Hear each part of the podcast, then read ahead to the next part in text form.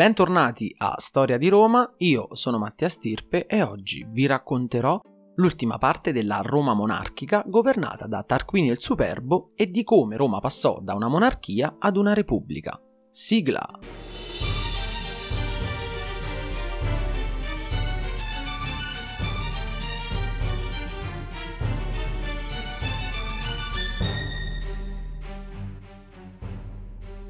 Siamo arrivati all'ultimo re della saga periodo monarchico e prepariamoci per questo viaggio che porterà Roma ad un cambio che resterà nella storia.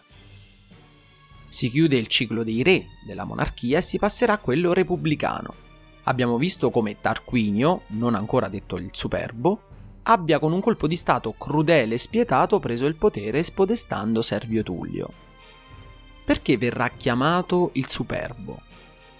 In realtà accade fin da subito, poiché decide lui stesso, dopo la presa del potere con la forza, di non seppellire Servio Tullio proprio a marcare ulteriormente la mancanza di rispetto nei confronti del predecessore. E così fu soprannominato il Superbo. Per chi si trova o andrà a Roma per qualche motivo, consiglio di visitare il luogo dove si presume sia stato ucciso Servio Tullio da parte di Tarquinio e la moglie, ovvero il Vicus Sceleratus, che si trova nel rione Monti. Ci troviamo nel 535 a.C. e a Roma, con l'avvenuta di quest'ultimo re, si instaura una vera e propria dittatura soffocante.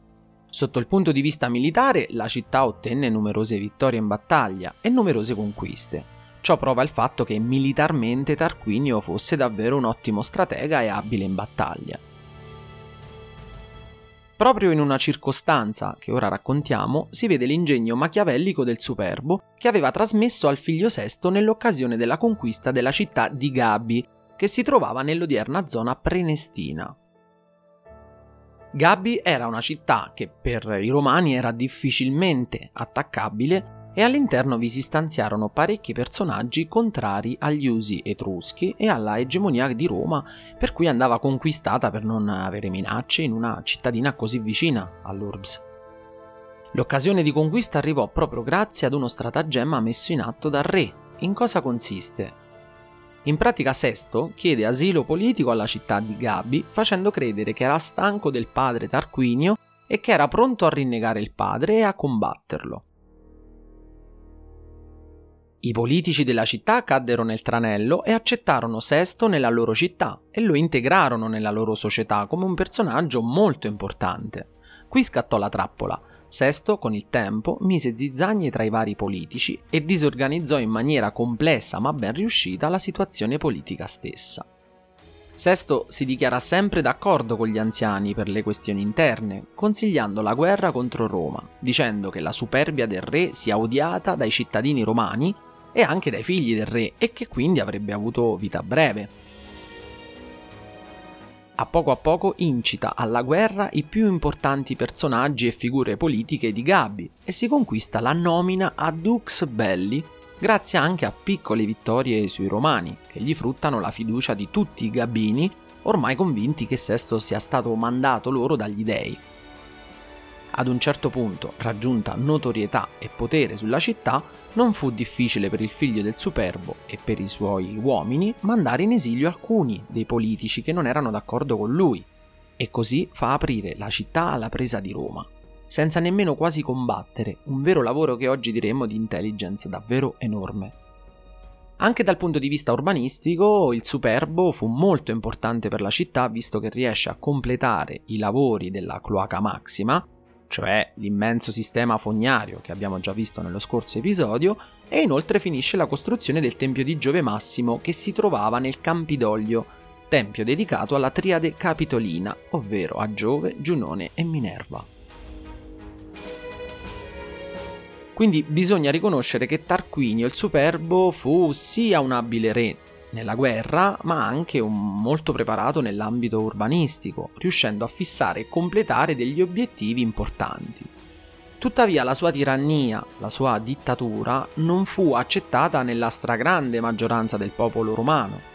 Ci furono soprattutto due personaggi che si misero contro il monarca e furono diciamo i principali fautori della rivolta. Lucio Giunio Bruto e Lucio Tarquinio Collatino. Chi erano? Lucio Bruto era il nipote del re, anche capo della sua guardia del corpo. Detto Bruto perché fa finta in realtà di non essere molto intelligente. Eh, diremmo oggi fa il finto fesso per non farsi scoprire di quanto odi suo zio veramente. Il secondo personaggio è Lucio Collatino, un generale e politico di spicco di Roma al servizio del re. Tutto il suo odio, oltre al fatto di essere avverso alla dittatura, nasce da un problema familiare in quanto Sesto, il figlio del superbo, si innamora della moglie di Collatino, una certa Lucrezia, e inizia a fare delle avance che vengono però respinte. A questo punto, vistosi rifiutato e invaghito di lei, Sesto la violenta, uno stupro vero e proprio. Questo causerà una vergogna troppo grande per Lucrezia che, dopo un discorso pubblico dove si dichiarò innocente ma con un dolore troppo grande da sopportare, scelse di togliersi la vita pubblicamente. Dopo questo fatto Collatino si dichiarò nemico di Sesto e quindi di conseguenza anche nemico del re, ed insieme a Lucio Bruto e tutti gli altri personaggi contrari alla dittatura del feroce Superbo organizzano una rivolta tra virgolette però pacifica. Pacifica nel senso che si riunirono in una piazza pubblica e fecero un discorso convincente. Diciamo che non c'era molto da convincere visto che quasi tutto il popolo romano era contrario a questa tirannia e quindi dichiararono Tarquinio il Superbo e suo figlio Sesto nemici di Roma mandandoli in esilio. Tutti furono d'accordo. Il re, o diremmo ora ex re, in quei giorni era fuori in battaglia e scopre di essere stato esiliato da un messaggero. Ovviamente, avete capito bene il suo, immaginate, temperamento, il suo carattere, non si dà certamente per vinto, ma pensa che riuscirà a riprendersi il potere perché è a lui che spetta. La prima cosa che fa allora è quella di allearsi con delle città che erano nemiche di Roma, Cerveteri e Tarquinia, e muove guerra proprio contro la città che ha governato fino a poco tempo prima. Gli eserciti si scontrano nella battaglia della selva Arsa, siamo nel 509 a.C., dove ci fu un vero e proprio massacro di uomini. Fu una sanguinosa battaglia dove i romani riuscirono a vincere combattendo con un grandissimo ardore, spinti dalla rivalsa di una dittatura e soprattutto dalla voglia di libertà, che causò a favore dei soldati romani una maggior convinzione nello scontro. Le fonti ci dicono che Tarquinio il Superbo partecipò attivamente alla battaglia e questo ancor di più causò ai soldati romani una rabbia maggiore.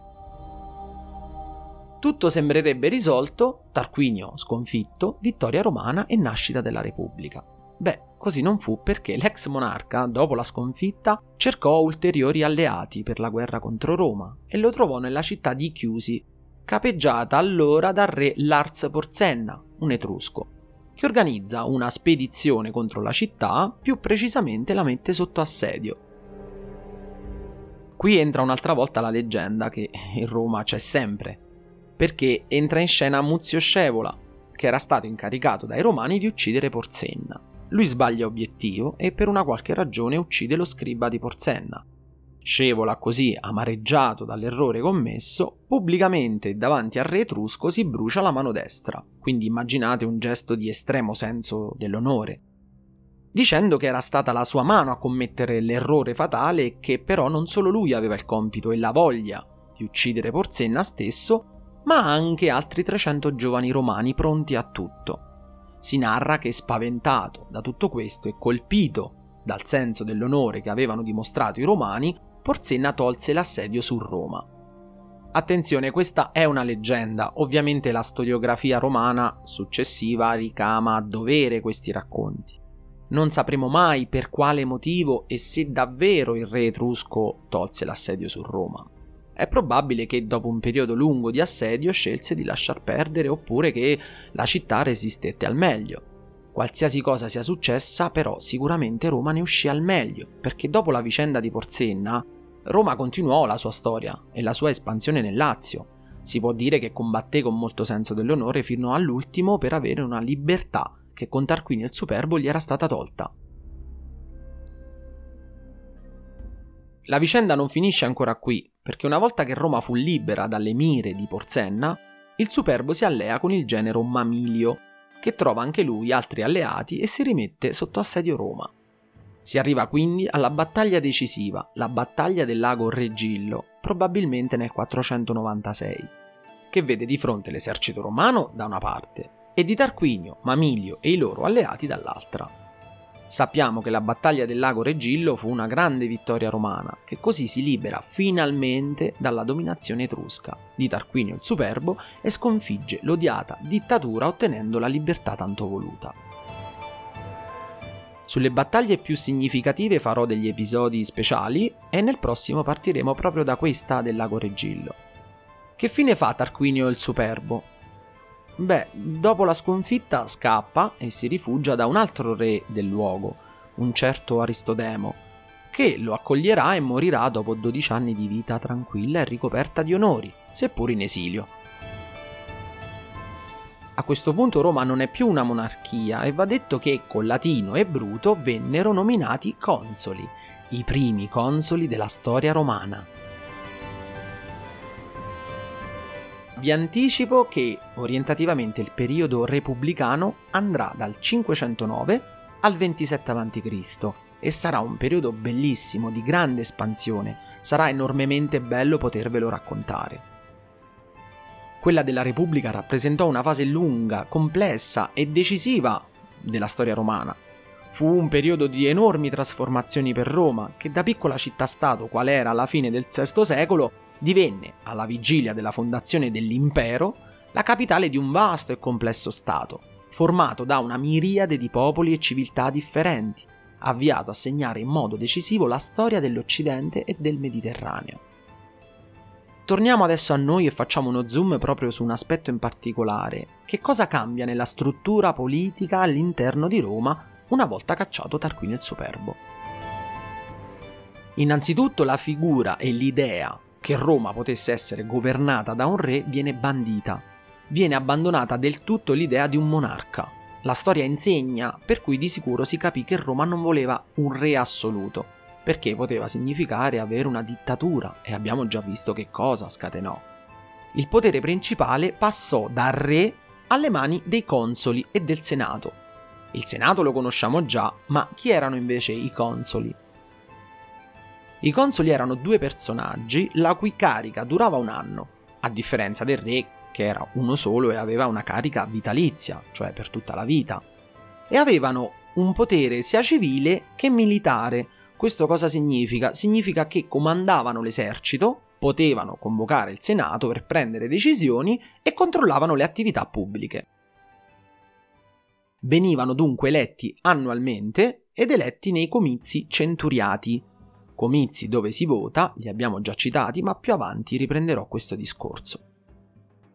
I consoli incarnano quindi il potere monarchico, ma con dei limiti, poiché erano due e quindi dovevano andare comunque d'accordo entrambi per prendere le decisioni, e solo un potere limitato, perché è di un anno.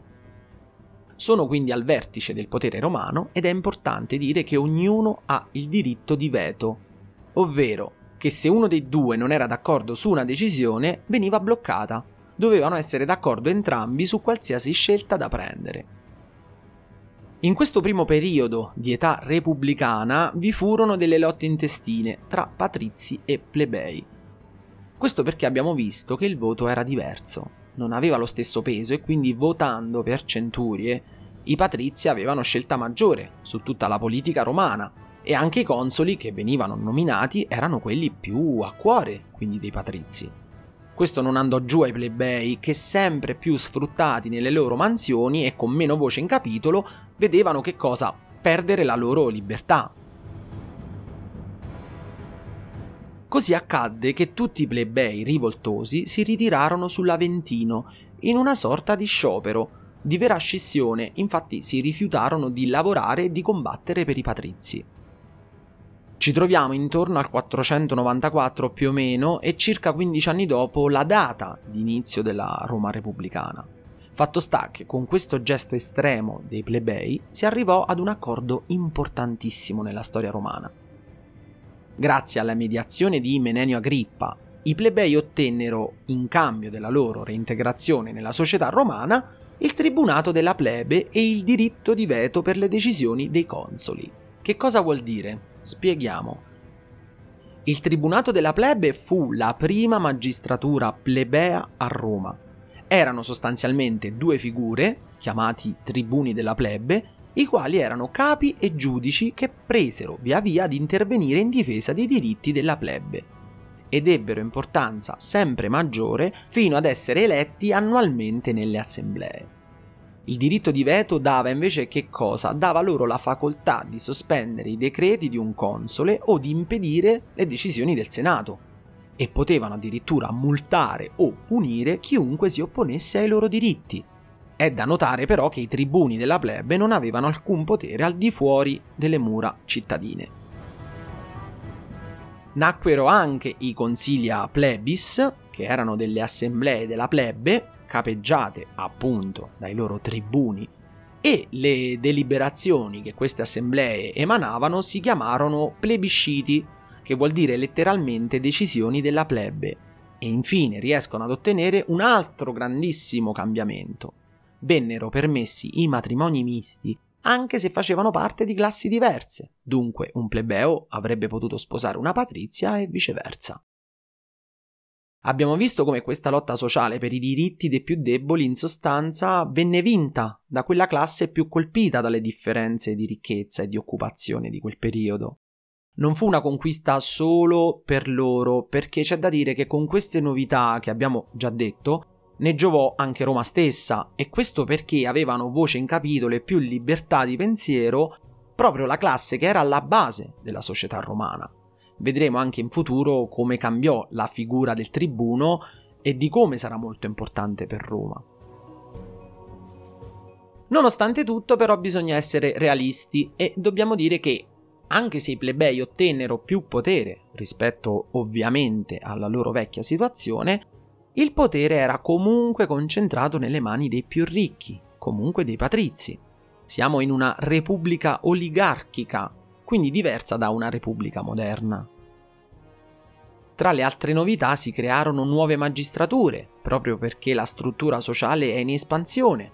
Vengono create nuove figure politiche, come ad esempio il questore, gli edili, pretori e censori, figure che fanno parte del cursus honorum, ovvero del percorso politico, e quindi chi aspirava al consolato di solito doveva percorrere il proprio cursus honorum, arrivando almeno a una di queste cariche qui. Chi sono queste figure politiche lo vedremo tra pochissimo. Riallacciandomi invece al discorso delle assemblee, esistevano tre tipi di assemblee principali. Le assemblee popolari che eleggevano i tribuni della plebe, chiamate, abbiamo già visto, concilia plebis, e presiedute solo dai plebei, poi vi erano le assemblee chiamate comizi tributi, già viste in precedenza nella Roma monarchica e che si ripetono con differenze di elezioni ovviamente. Erano presieduti dai rappresentanti delle famiglie dei patrizi e plebei ed eleggevano gli edili, che controllavano i mercati, ma anche la manutenzione delle strade, anche l'ordine pubblico, ed i questori, che invece avevano il compito di amministrare il denaro pubblico, quindi pagare i dipendenti statali, ma soprattutto i soldati. Infine vi erano le assemblee chiamate comizi centuriati, le più importanti in assoluto, in quanto venivano nominati due consoli di cui abbiamo già parlato, ma anche censori e questori.